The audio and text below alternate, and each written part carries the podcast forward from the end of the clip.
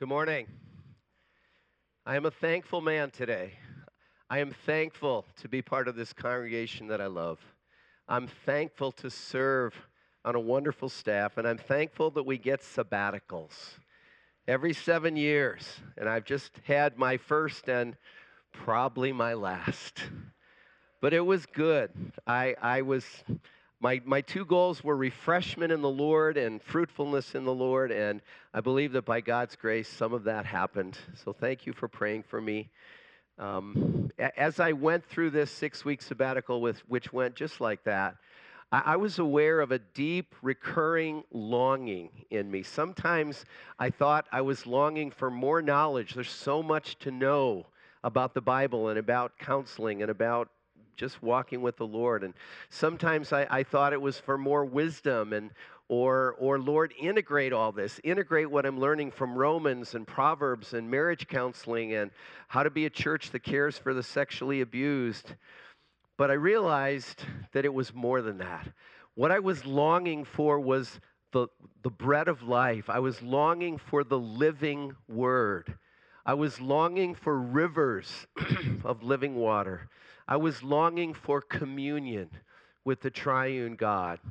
And about halfway through my sabbatical, about three weeks in, I one morning I was sitting out on the picnic table. The staff will tell you that I, I do that a lot in the summer. And I, I wasn't planning on reading this psalm, but I felt led to read Psalm thirty-six. And I, I'd like to ask you to pick up your Bibles right now, and let's, let's read that together. It's going to be our text today. And this psalm gave me words for what I was longing for. Psalm thirty-six, a psalm of David, twelve verses.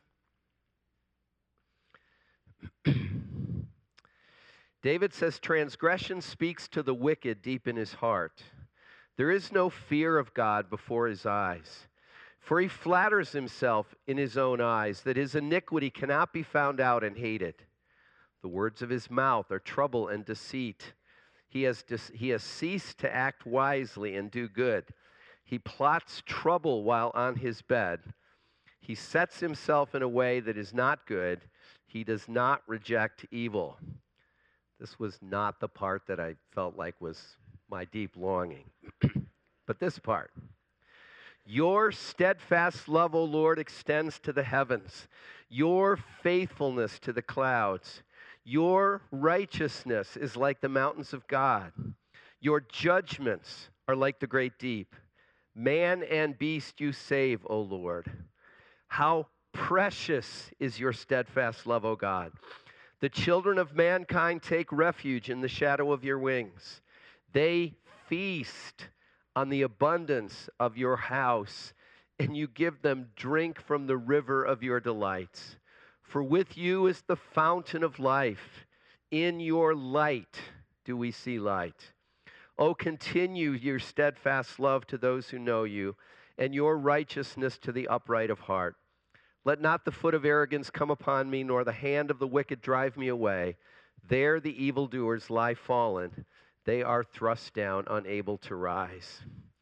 I, this psalm, which, by the way, I believe verses five through nine are among the most exquisite poetry ever written, not just in the Bible, but in the whole world. These verses gave me the words for what I was longing for. I was longing for the King's feast. Nothing else will satisfy me. And I believe that's what you long for too. And this is really appropriate today because in just a little while we're going to come to the Lord's table, which we believe is a pledge and foretaste of the King's feast. So what we're going to do is work through this psalm in three parts. First of all, verses one through four, we're going to look at the way of the wicked. That's not fun, but there's always a dark backdrop to the Lord's grace and the King's feast. Then we're going to spend most of our time in verses five through nine, and we're going to look at the glory of the King's feast, and we're going to relate that to our coming to the table today. And then just very briefly at the end, verses ten through twelve, a brief prayer of the righteous. So let's pray right now for the Lord's blessing on his word, and then we'll look at verses one through four. Our Father, you are great beyond all worlds. Your grace is spectacular. Your holiness is unfathomable. Your mercy is tender and gracious. And Lord, these are your very words, inspired by the Holy Spirit three thousand years ago in the sweet singer of Israel, David. So would you take these words today, and would you write them on our hearts, and would we know tongues of fire? Would we know rivers of living water? Would we know a mighty rushing wind of your glory? Lord, stagger us today with your holiness and your goodness. We pray it in Christ's name. Amen. So what is it like to live in the world? What is it like to be an unbeliever? What is it like to be outside the King's Feast? The Bible calls it the way of the wicked. That's strong language. It may even offend you today. But it's how the Lord describes those who are outside of Christ. And I see five parts to that way of the wicked. First of all, there is a voice. Transgression speaks to the wicked deep in his heart. And that word his can be translated deep in my heart. So that means we all need to listen today. Sin has a voice. It speaks deep in our hearts. It's being transmitted by the world and the flesh and the devil, and it's broadcasting on all stations all the time. See, trouble always starts in the heart. It always starts with deceitful and destructive voices. Any voice that is speaking to you that is not the voice of God, consistent with his word, will ultimately corrupt you and mislead you and tempt you and destroy you. The way of the wicked starts with a voice. And then it leads to a veil, a veil before our eyes. It says, there is no fear of God before his eyes. The fear of the Lord is the beginning of wisdom. The fear of the Lord is the beginning of knowledge. The fear of the Lord is to hate evil. But the unbeliever, the wicked, has no true acknowledgement of God. There is no humble reverence for God. There is no glad worship of God, such as we just in- enjoyed. The Apostle Paul says, to this day, whenever Moses is read, whenever an unbeliever encounters the Word of God, a veil lies over their eyes. In their case, the God of this world has blinded the minds of unbelievers to keep them from seeing the light of the gospel of the glory of Christ. So there's a voice and there's a veil, and it leads to vanity, for he flatters himself in his own eyes that his iniquity cannot be found out and hated. The unbelieving wicked are self-confident and self-sufficient. They don't believe there's any authority above them, and they can't even imagine that they would ever be held accountable for what they do. In another psalm, David says this, "The fool says there is no God." So there's a voice and a veil and vanity, and then it leads to verbal violence or verbal victimizing. The words of his mouth are trouble and deceit. The words that the wicked speak are full of lies. They're designed to stir up division and strife. They use words to wound and manipulate and get what they want. James in the New Testament says it this way, and the tongue is a fire, a world of unrighteousness. The tongue is set among our members, staining the whole body and setting on fire the entire course of life. And then finally, this leads to vice. He plots trouble while on his bed and sets himself in a way that is not good. Instead of sleeping at night, the unbelieving lie awake and plot evil, and they plan how to carry out their wicked schemes. So this is the way of the wicked, the voice of sin speaking in your heart. A veil over your eyes so that you cannot see the glory of the Lord. Vanity, verbal violence and vice.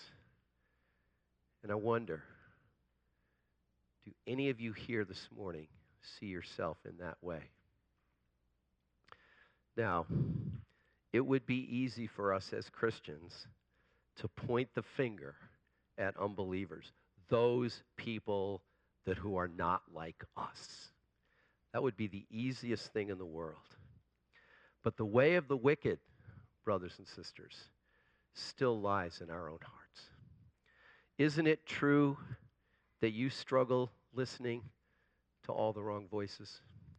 Isn't it true that sometimes you're apathetic about God and you feel like your whole world revolves around you and your desires? Isn't it true that you and I still battle against troubling others and troubling ourselves and troubling our trouble with our unwholesome words? And isn't it true that we still indulge in thinking about how we're going to do what we want, when we want, no matter how it affects anyone else? This remaining sin is what Paul talks about in Romans seven. He says, I, I do not understand my own actions, for I do not do what I want, but I do the very thing I hate. Brothers and sisters, it's not that unbelievers are sinners and we're not. We are, by God's grace, redeemed sinners. We're on the way to sinless perfection, but we're still a long way off. And this is important because the only ones invited and welcomed to the Lord's table, to the King's feast, are those who know they don't deserve to be there, that they are, in fact, unworthy. Being in touch with your own remaining wickedness is necessary today to come to the Lord's feast, to the Lord's table. So that's the way of the wicked. We have to talk about that. But let's move on to much happier things. Verses five through nine, the glory of the King's feast. And here things take a surprising turn. We would have expected the psalmist to contrast the way of the wicked with the way of the righteous, like in Psalm one. The Lord knows the way of the righteous, but the way of the wicked will perish. But that's not what we see here. Instead, we see the contrast between the way of the wicked on one hand and the glory of the Lord and the abundance of his feast on the other. So the contrast is between the way of the wicked and the goodness of the King. So let's look at verses five and six. What is the King like who throws this feast? And again, this is beautiful truth, beautifully written. David starts by saying, your steadfast love extends to the heavens, your faithfulness to the clouds. Here we have two Hebrew words that are repeated often in the Old Testament. Steadfast love, hesed, and faithfulness, emeth. Steadfast love. Sometimes it's translated as God's tender mercies, his unfailing love, his loving kindness.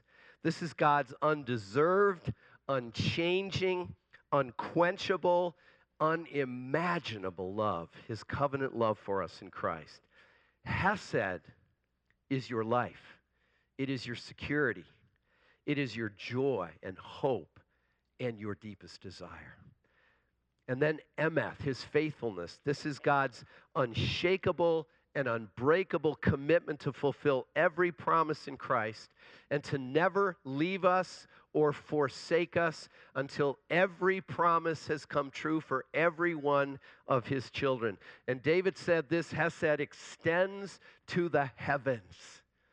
Now, David would have gone out on a dark night and he would have seen the blackness of the heavens and the glory and the, the just the majesty of the stars. And he said, the, the heavens declare the glory of God. And he would have instinctively known that the heavens were huge.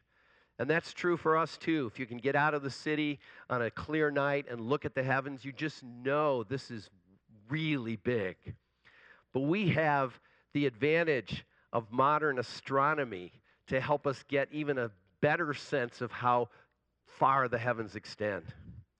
If you talk about distances in our own solar system, our own little corner of the universe, the distances are huge. Like our Earth is ninety-three million miles from the sun, and we're one of the closer planets.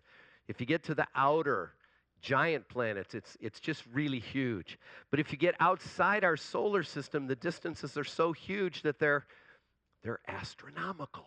You have to use different words, like light year.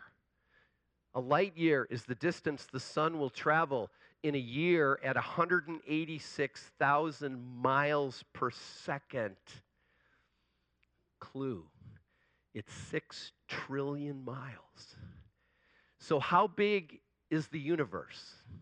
Well, astronomers say, sort of educated guesses here, that the observable universe is ninety-two billion light years in diameter. I don't even know what that means. It, our, our brains are, are not made to compute numbers that big. We just know it's, it's really huge. And this is what David compares God's steadfast love to. You can't reach the end of it. You can't exhaust it. You can't go beyond it. You can't even understand it. His faithfulness reaches to the clouds. That seems like a bit of a come down. Clouds are not nearly that high. But you know, if you and I, if we all went outside right now, if there were clouds in the sky, the tallest one of you could not on tiptoe reach them. And the one who could jump the highest, not me, couldn't ever even get close. David is stretching language to show us how big God's steadfast love and faithfulness is.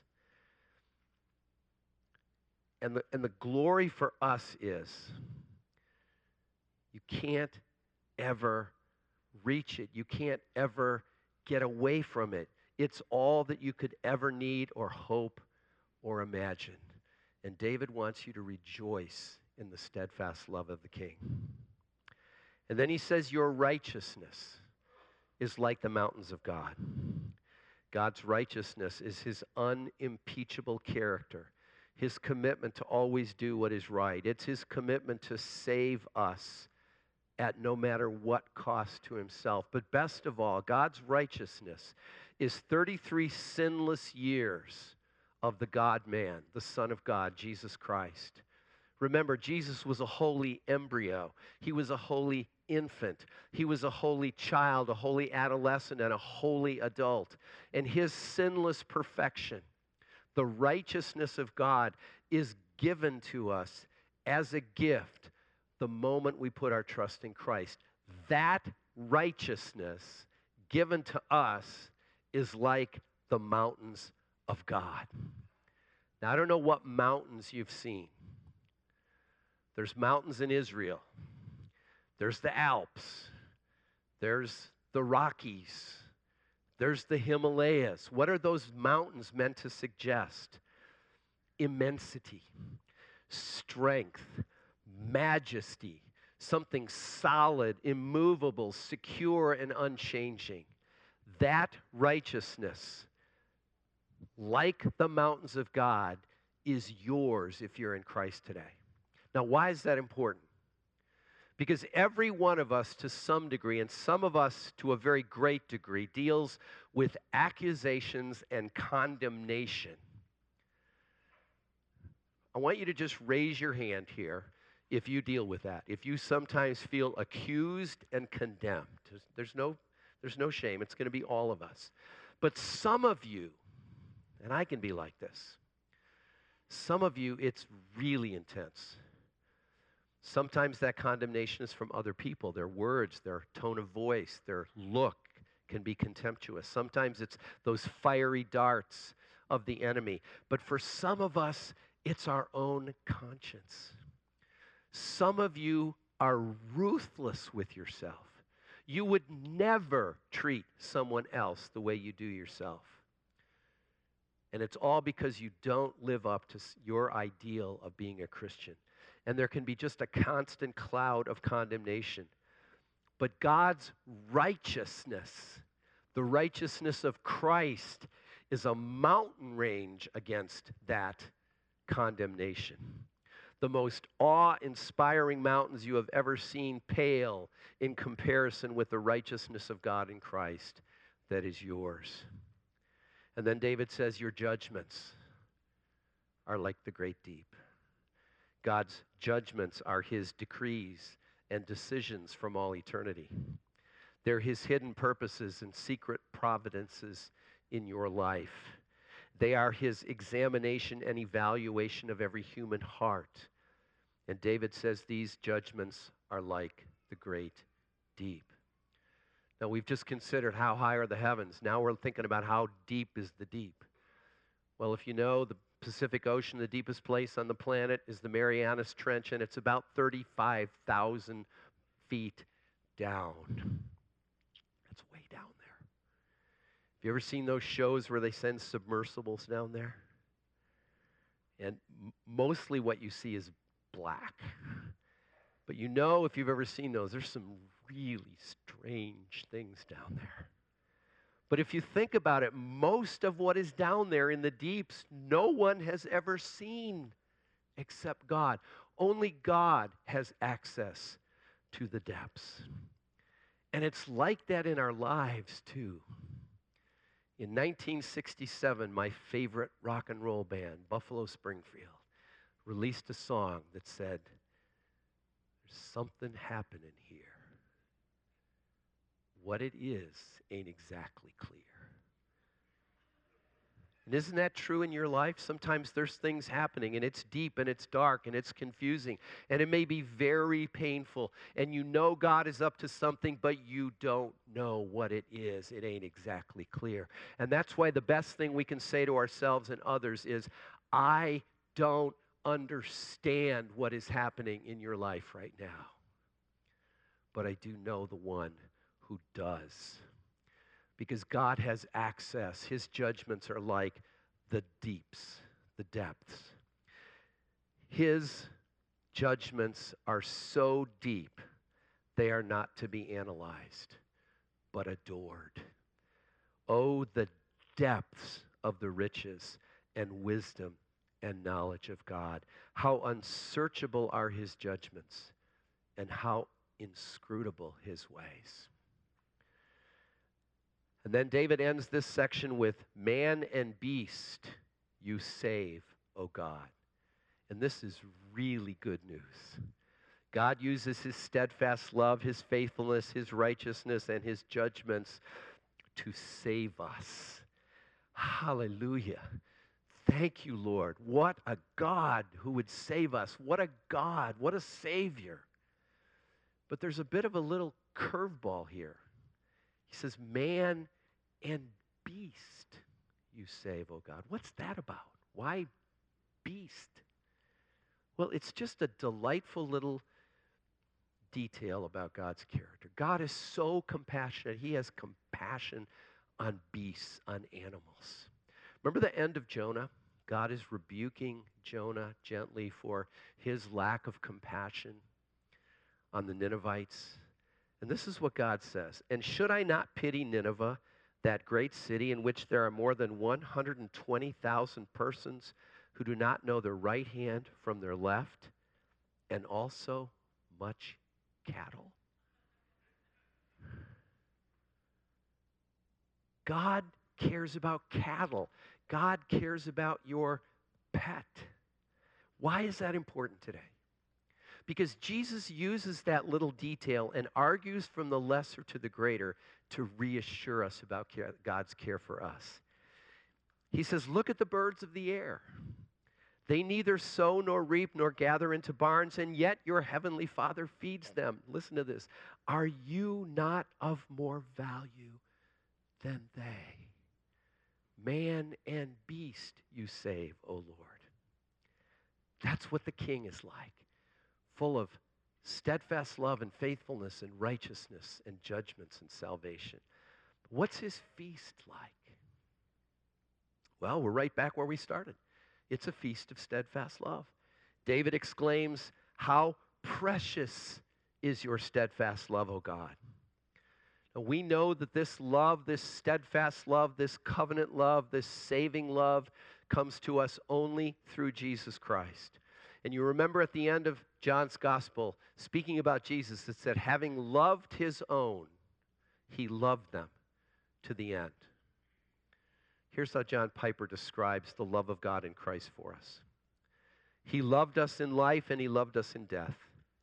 Having loved us in the easiest times, he loved us in the hardest times. Having loved us with words and bread and touch, he loved us with blood and pain and death. This is what we long for. This is what we have by faith, an experience of being loved with a love that lasts, that is not fickle or uncertain or capricious, but durable, constant, and stable. And brothers and sisters, that love is precious. That means it's both objectively valuable, more valuable than anything else, and subjectively satisfying. The love of God in Christ is better than life. It is stronger than death.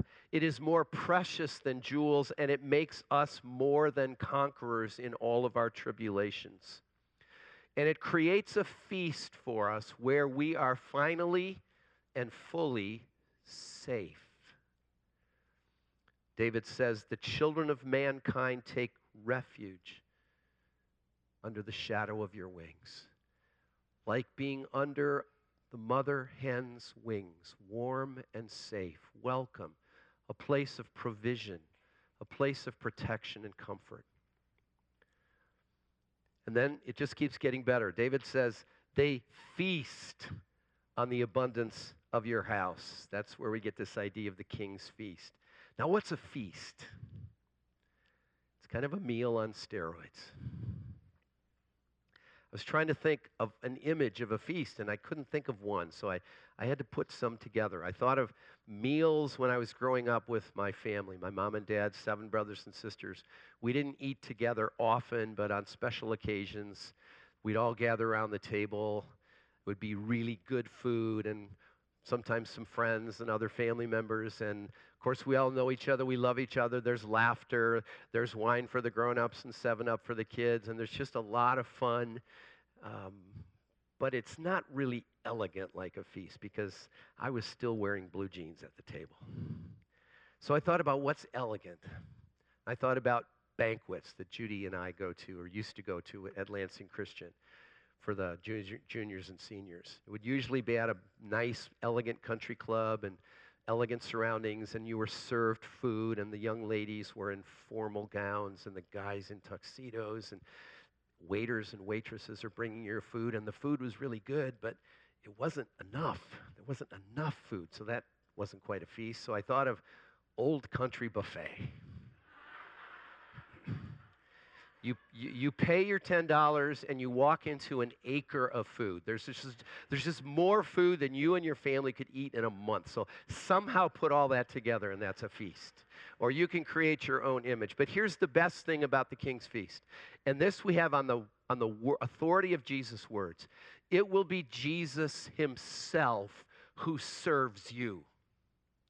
It will be Jesus walking around and saying, Stephan, would you like some more? Jason, can I get you anything? And we'll be going, no, no, no, Lord Jesus, that's not right. How could you be serving us? You sh- we should be serving you. And, and he'll say, no, the Son of Man did not come to be served, but to serve and to give his life. It's my pleasure, my child. Just sit back and enjoy. And then he says, you give them drink from the river of your delights. Do you know the word delight there? It's the plural of the word for Eden. We're going to drink from the river of God's Edens, the river of life flowing through the Garden of Eden, flowing out of the temple in Ezekiel forty-seven, the rivers that Jesus talked about in John seven thirty-eight, whoever believes in me, out of his heart will flow rivers of living water. And then in Revelation twenty-one, the river of the water of life, bright as crystal, flowing from the throne of God. I, I tried to capture this, this sense of drinking in joy and life in, in some words to a song I wrote over forty years ago, and here's just a few of the words. Over the mountain the sun starts to rise. The light falls like dewdrops, wipes tears from their eyes. There is a river that runs its own course. They drink from it gladly, drinking life from the source. There's a place you can get to where the joy overflows. Only one can direct you. There's only one way to go. And then David ends with these words, "For you, with you is the fountain of life.